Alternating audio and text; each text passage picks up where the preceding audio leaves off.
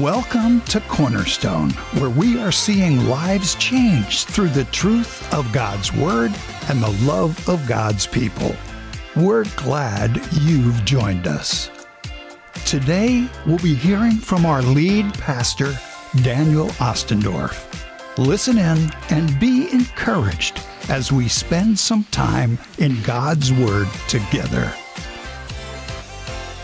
Well, it is great to be together. A huge thank you to the band for leading us this morning. Um, what's fun, if you were with us in the Peter series, you know that our, our song that Jeremy wrote for that series came at the beginning of the, the series. And so I felt like we, we rocked through the series in light of that truth. What's fun about this time is this message will come at the end of the book. And it's sort of we're anticipating. Oh, wait, I want to, wait, when does, why does God say we'll be mine? What happens? Because so much of what we're looking at is rebuke. And so there is some good news coming that some will hear and respond. And so getting to worship and anticipate that through song has been sweet. Well, I really love my job and I love you all. So I will not stand up here and talk about who won the World Series this week. The only thing I will say is if you find yourself alone in a world of Astros fans, I married a Dallas girl. So I have no choice but to celebrate the, uh, can't say their name. Come find me, we'll talk, we'll celebrate together. Um, but what I really want to share with you guys, apart from that, is just something that I was reminded of this week. It has nothing to do with the sermon, other than just to take a moment to encourage us. This is my uh, grandma. She's the only grandparent I knew. Um, this is Lauren meeting her for the first time in 2009. Um, Grandma Richardson, whenever we would visit her in Southern California, she grew up in Kentucky, lived in Los Angeles most of her life. When we would visit her in the 80s and 90s on furlough, she would take us to Los Angeles Dodgers games. And I loved going to LA Dodgers games with my grandma. So this weekend, or this week, as I watched the World Series, I wish Grandma had been there to enjoy it with me because there were like six key players on the, can't say the name, who were Dodgers players before.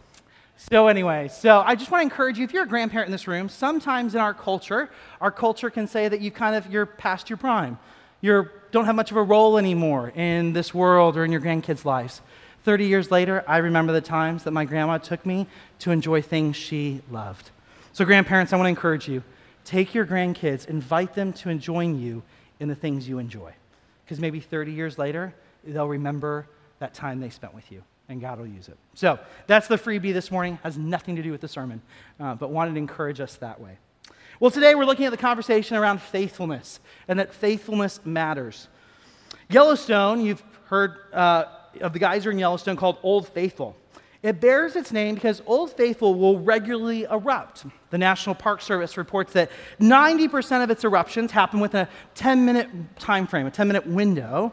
Um, and at that point in time, spewing boiling hot water up into the air about 184 feet. So Old Faithful has its name because you can faithfully depend on those eruptions. Now, 90% is pretty good. I mean, I wish you could depend on me 90% of the time, but in my sinfulness and fallenness, I don't know if that's true. But I do know that we serve a God who is faithful 100% of the time. And today we're going to be reminded of God's faithfulness in our call to be faithful as He is faithful. So, as we get ready to jump in, will you join me in a word of prayer? Heavenly Father, thank you so much for this morning. Thank you for the joy of being together in, in this house to worship you with brothers and sisters. In the church that you are building of your people, it is a great and glorious and wonderful thing to get to worship the God who's changed our lives and who's knitting us together. God, it's also a wonderful thing to know that you've given us your word, that we might be hear, hear from you, to appreciate more fully your love for us and what you've done, but also to hear clearly about who you've called us to be as your people. So, Lord, I just pray that over the next half hour or so together, as we walk through your word, would you use it to, to remind us of who you are Remind us of who you've called us to be. And then, Lord, would you, through that, prick our hearts where you need to, work in our lives where you need to, that we might more faithfully follow the God who is faithful. Pray all these things in the name of your Son, our Savior, Jesus. Amen. All right, well, if you've been with us for the last few weeks, we're now in week three of our series in Malachi. This kind of overview will get shorter and shorter each week. Um, but Malachi means messenger. And so uh, Malachi, the messenger, has a message for the people of God. That message comes about 430 BC. So if you think about the Persian Wars and the Peloponnesian Wars, we're about that time frame in history.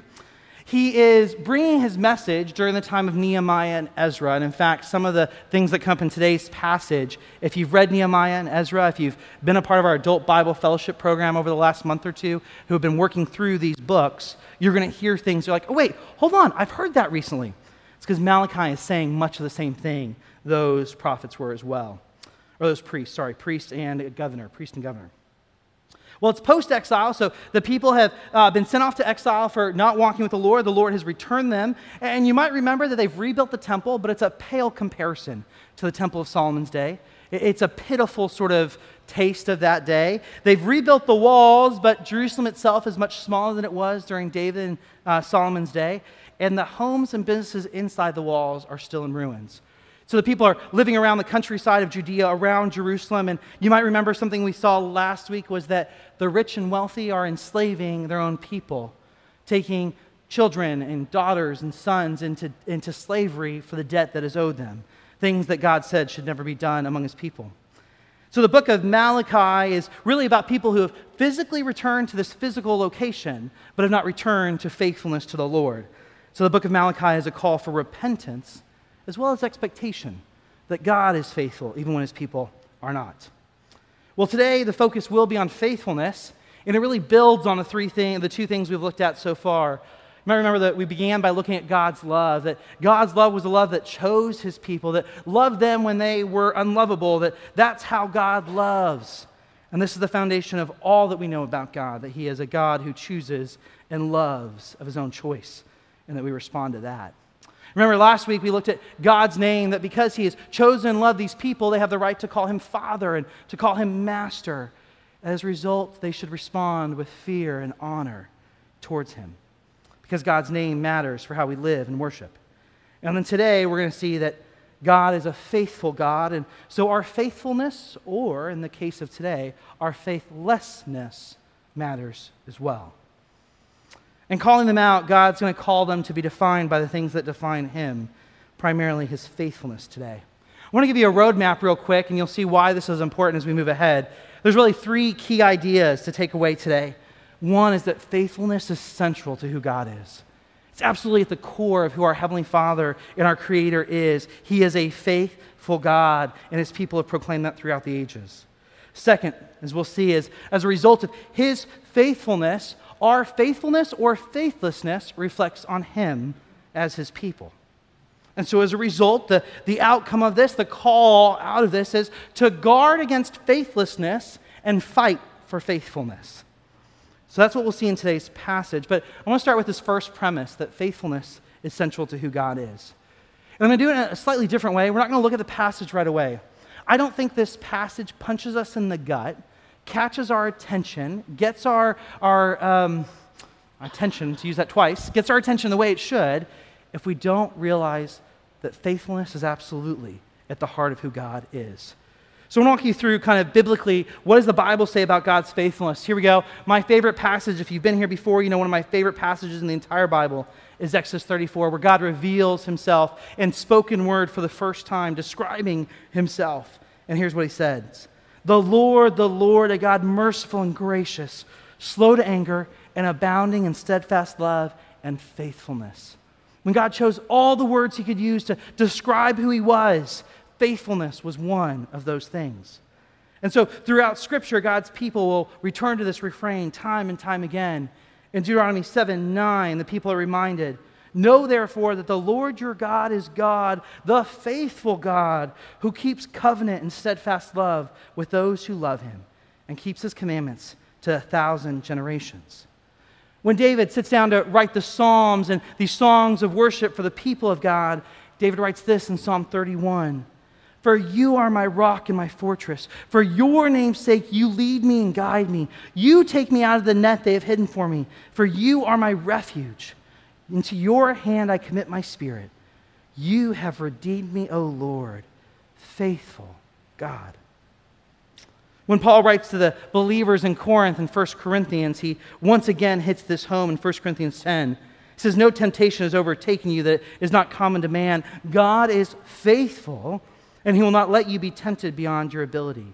But with the temptation, he will also provide a way of escape. If you have read the Bible and you know your Bible, you know this refrain carries on, and we could spend the next 45 minutes simply looking at the Psalms and, and the Proverbs and the Old Testament and the New Testament.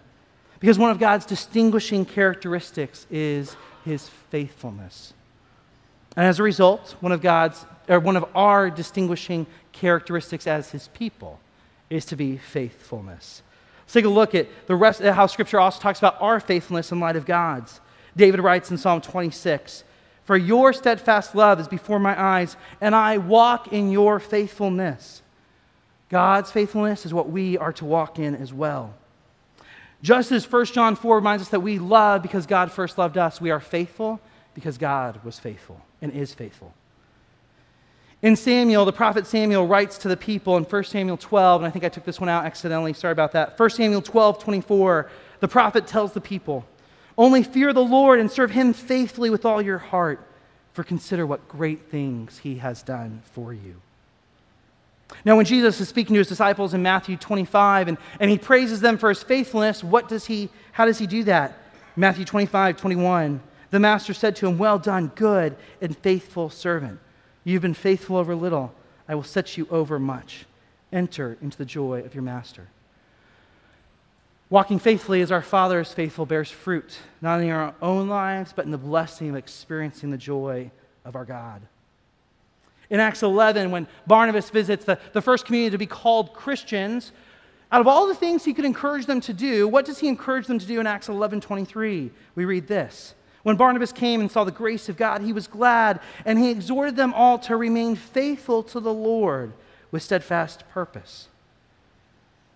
And then in Revelation 2, in a passage that makes me think of our brothers and sisters around the world that at this very moment may have to choose to die to hold fast to the name of Christ. In Revelations 2, we read this in the context of persecution. I know where you dwell, where Satan's throne is, yet you hold fast my name, and you did not deny my faith, even in the days of Antipas, my faithful witness, who was killed among you. Our God is a God of faithfulness, and we are to be a, God, a people of faithfulness in light of our God. We're to follow him because it is at the core of his essence. It should define the way we live as his people. We are in a world that exalts fickleness and feelings and personal preferences, that, do I dare say, actually exalts faithlessness. That our world almost laughs at us. Why would you stay in a, in a marriage that doesn't fulfill you? That's stupid. Why would you do that? Why don't you jump ship? Right? Faithfulness today is mocked, where faithlessness is esteemed. That which should be a vice is considered a virtue, and that which is a virtue is considered a vice. More so than ever, our world needs Christians who will reflect the Lord's faithfulness in all areas of our life. The reason I started by reflecting on who God is and what He's called us to be is that we might feel the punch of the passage today. Because the, the point that comes out of Malachi 2 10 through 16 is that our faithlessness reflects on our God and impacts our worship. So if you haven't made yourself there already, or made your way there, go to make your way to Malachi 2, verses 10 through 16. It'll be on the screen too for those of you who need it. All right, here we go, starting in verse 10. Have we not all one Father? Has not one God created us? Why then are we faithless to one another, profaning the covenant of our fathers? Judah has been faithless. An abomination has been committed in Israel and in Jerusalem, for Judah has profaned the sanctuary of the Lord, which he loves, and has married the daughter of a foreign God. May the Lord cut off from the tents of Jacob any descendants of the man who does this, who brings an offering to the Lord of hosts. And the second thing you do, you cover the Lord's altar with tears, with weeping and groaning, because he no longer regards the offering or accepts it with favor from your hand. But you say, Why does he not? Because the Lord was witness between you and the wife of your youth, to whom you have been faithless, though she is your companion and your wife by covenant.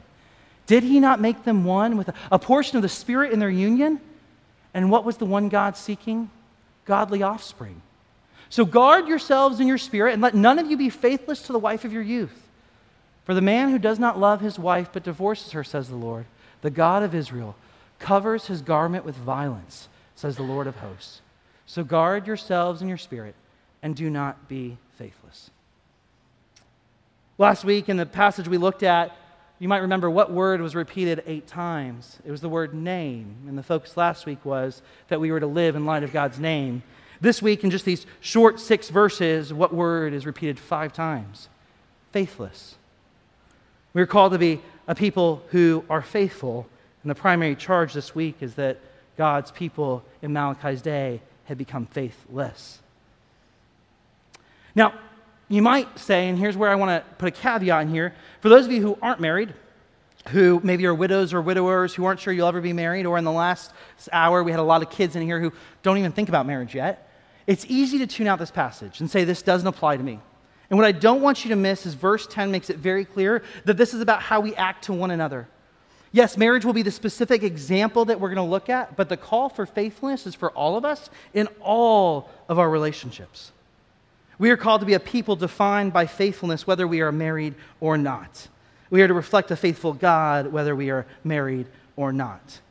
And so Malachi will pick this as a specific example, but don't miss the point that the call for all of us is to be faithful as God's people. So you might ask, though, but why does he pick marriage? Then why, why pick marriage? Well, I think because marriage is a unique and special reflection of God's love for us. It is to be a clear example of his faithfulness and his covenant and his steadfast love. Marriage has a unique place in Scripture. Uh, the Bible begins with a marriage between Adam and Eve, and it ends with a marriage between Jesus and his bride. Note that that is not a relationship of two people. So, those of you who aren't married or may not or, or, or aren't married, don't get off the hook. Marriage is a theme that reflects what God's doing in His plan. Marriage is a symbol to what God who God is and what He's doing. God has chosen marriage to reflect Himself, to reflect His everlasting covenant with His people, for marriage is to be a covenant that lasts till death do us part. God has united us in Christ, and so marriage shows us what that union looks like as He brings two people together and unites them as one. God is a faithful God, and so marriage is supposed to show us what faithfulness looks like through the ups and downs of life. God is a God of sacrificial love. He sent his own son to die for us. And so marriage is a call to love with self sacrificing love, a love that is intentional, that is committed despite feelings and the ups and downs of life. You see, marriage reflects the gospel that God chose us and remains steadfast, faithful to us, regardless of us. So, marriage is an incredible, powerful testimony of who God is. And as a result, it is not only one of the hardest things we will do in our life, it is one of the things the devil wants to beat up the most. It requires daily dying to self and forgiveness and grace, despite our feelings and our circumstances. Marriage is sacred for many reasons, and we're going to unpack some of those in this passage today, but this is part of what makes it so significant. Marriage is far more than just simply saying, let's give it a shot and see if it works out. Marriage is far more than just, hey, let's see if we can't figure out how to make this 50 50 relationship work. For as we'll see today, marriage is a covenant in which God is involved. And it is a covenant to God, before God, with God. So, with these two themes in mind, faithlessness and marriage, let's begin to walk through the text together. Oh, sorry, here we go. General charge, faithlessness, specific example, marriage. All right, Malachi 10, uh, 210. Have we not all one Father? Has not one God created us? Why then are we faithless to one another, profaning the covenant of our fathers?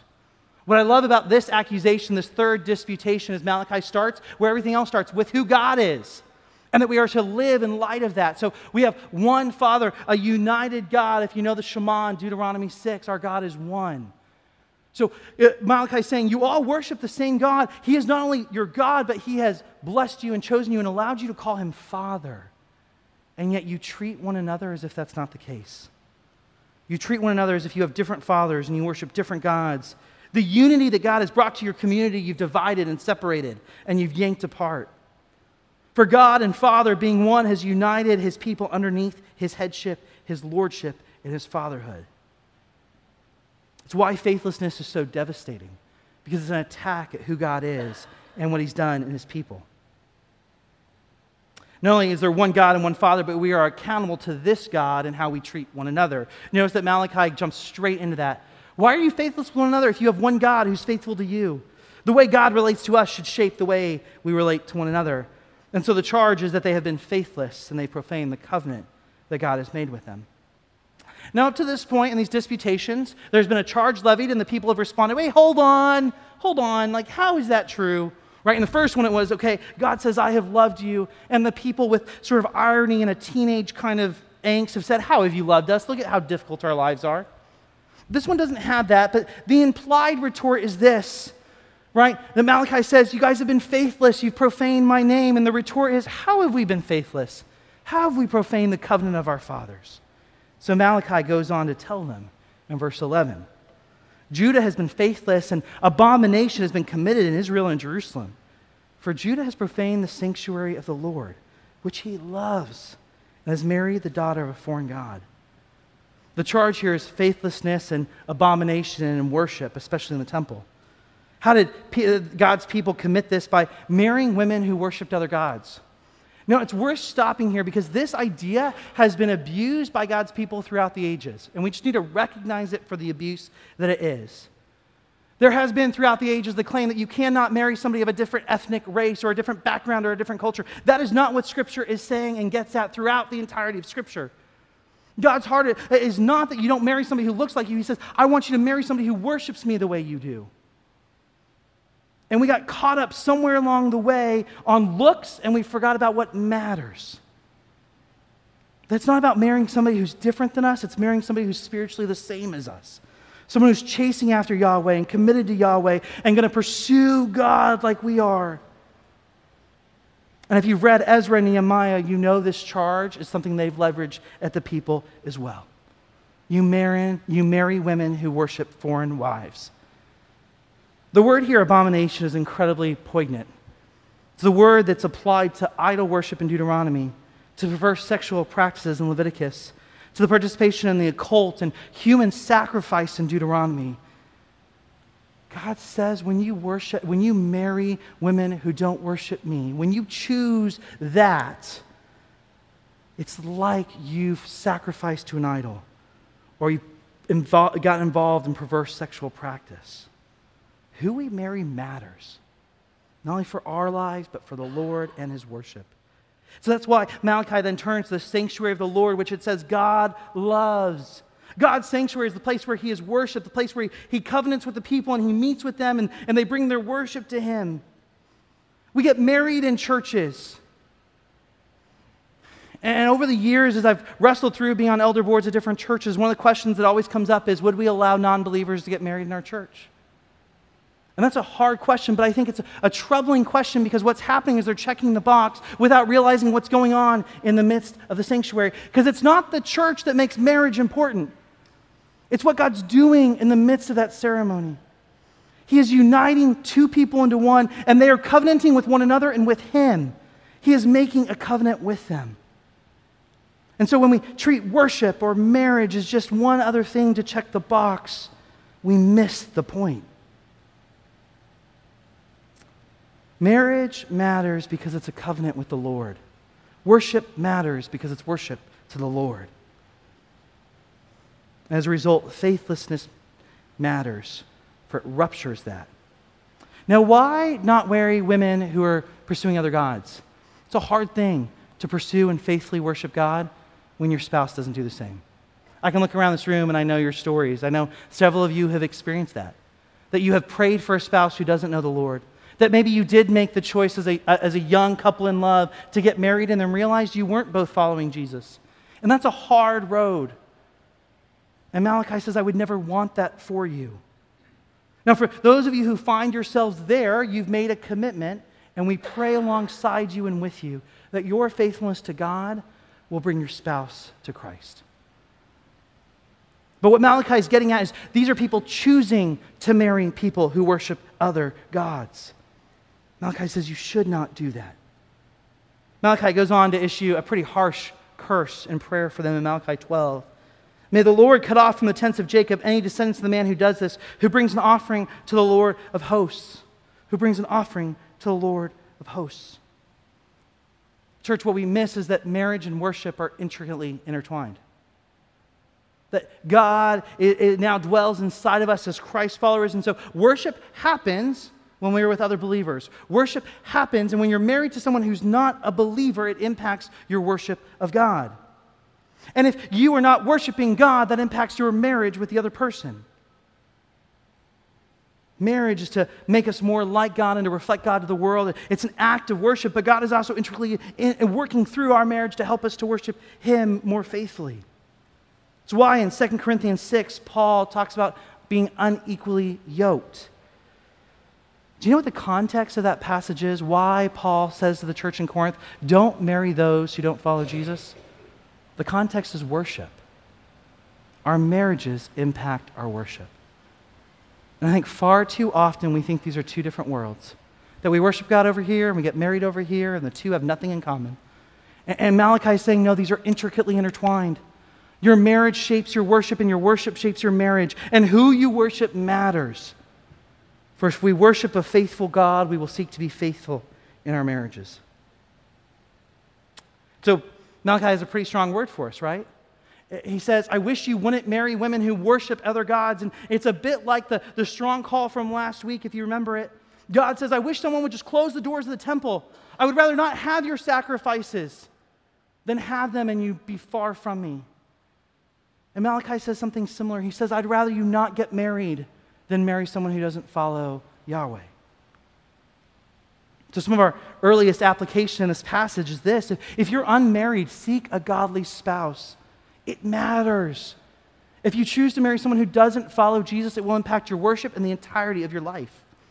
And when I was at, speaking at a men's retreat last month, I had a young man come up to me. He's in his mid 20s. And men in the room who have been in your mid 20s and unmarried, you can appreciate this because I was there. You get to your mid to late 20s and you start to wonder if you'll ever get married. And you start to get a bit angsty about it and you start to feel like, oh, should I do something? Like, am I missing the opportunity? Should I jump in and do something? So this young man reached out to an old girlfriend that weekend and they started texting that weekend again. And he said to me near the end of the weekend, he's like, What do you think I should do? I said, Does she love the Lord? Will she be more committed to him than you are, than to you?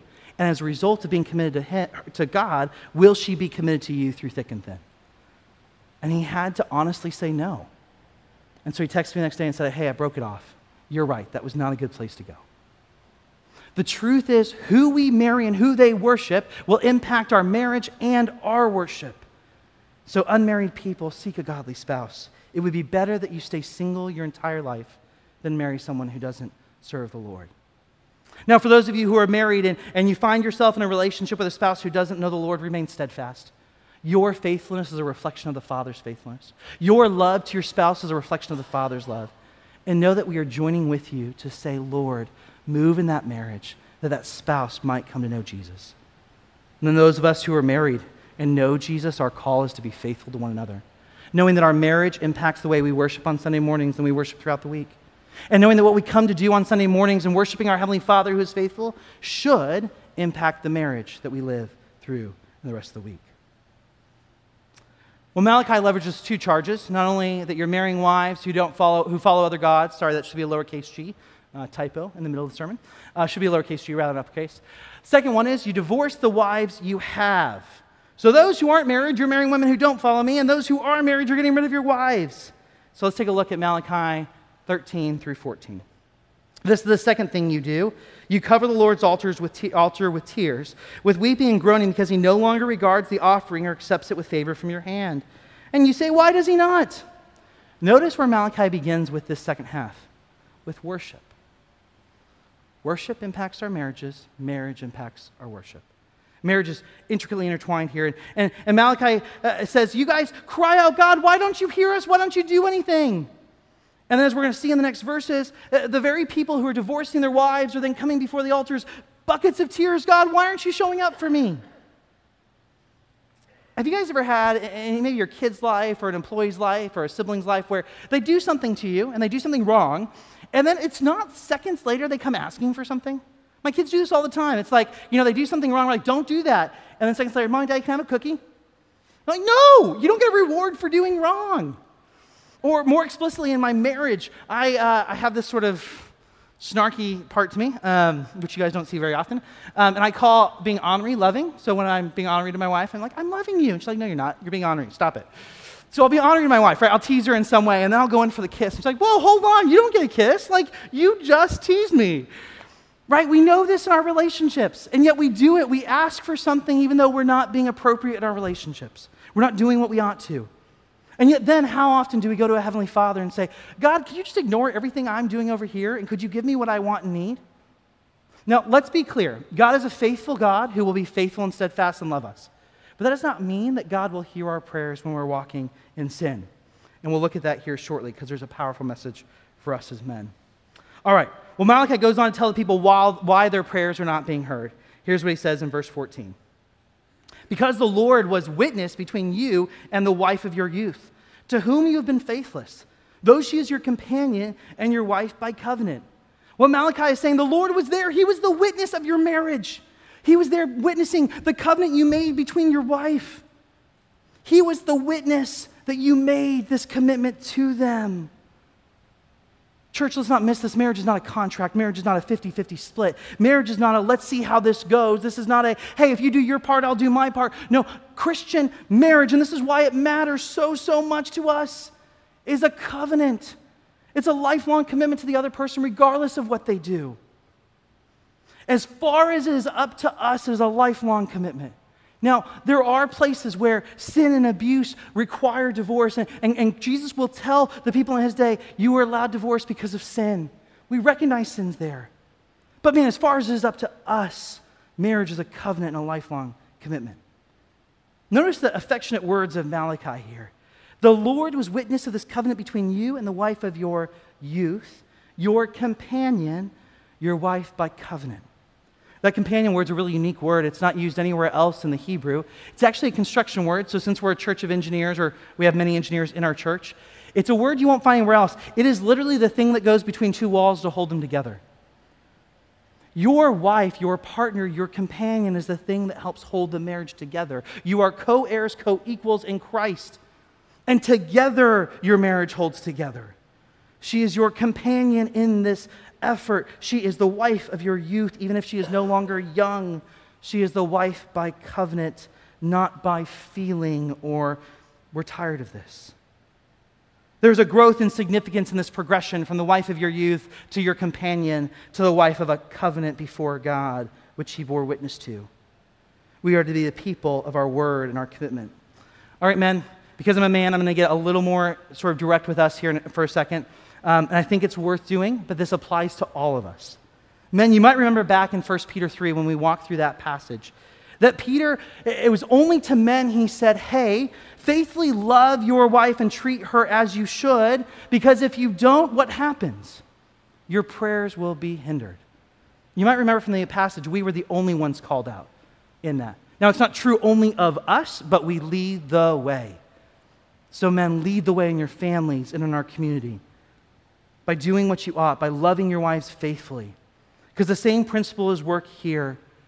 Our relationship with others impacts our relationship with the Lord, and our relationship with the Lord impacts our relationship with others. These are intricately intertwined.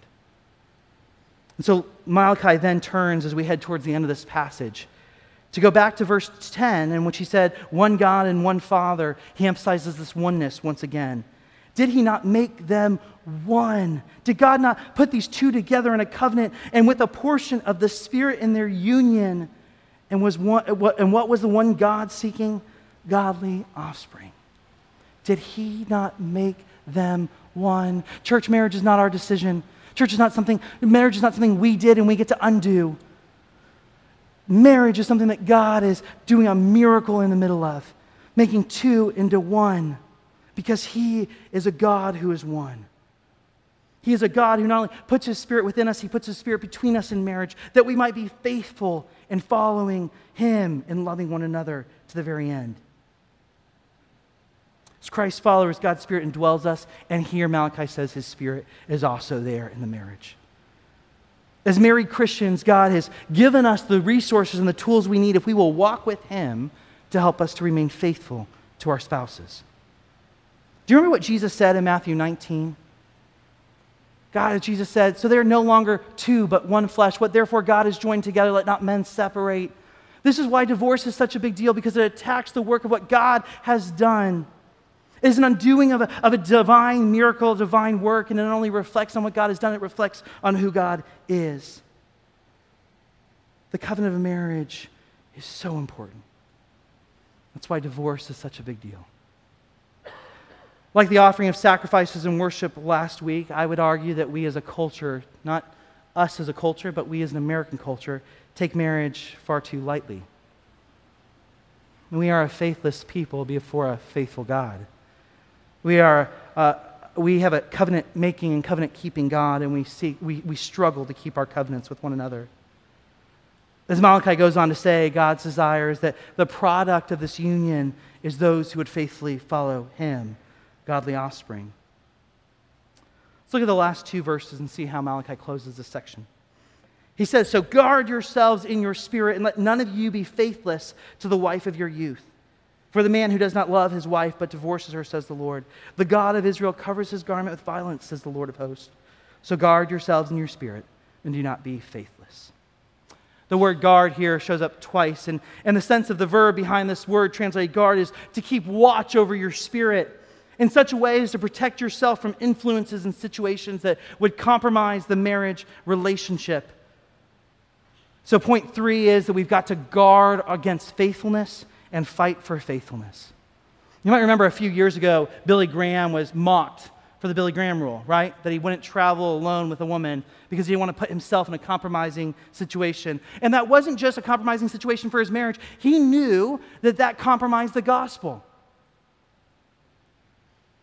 Men, we've got to be careful. Women, we've got to be careful of the situations we put ourselves in and the things we listen to, and the things we watch and the things we consider.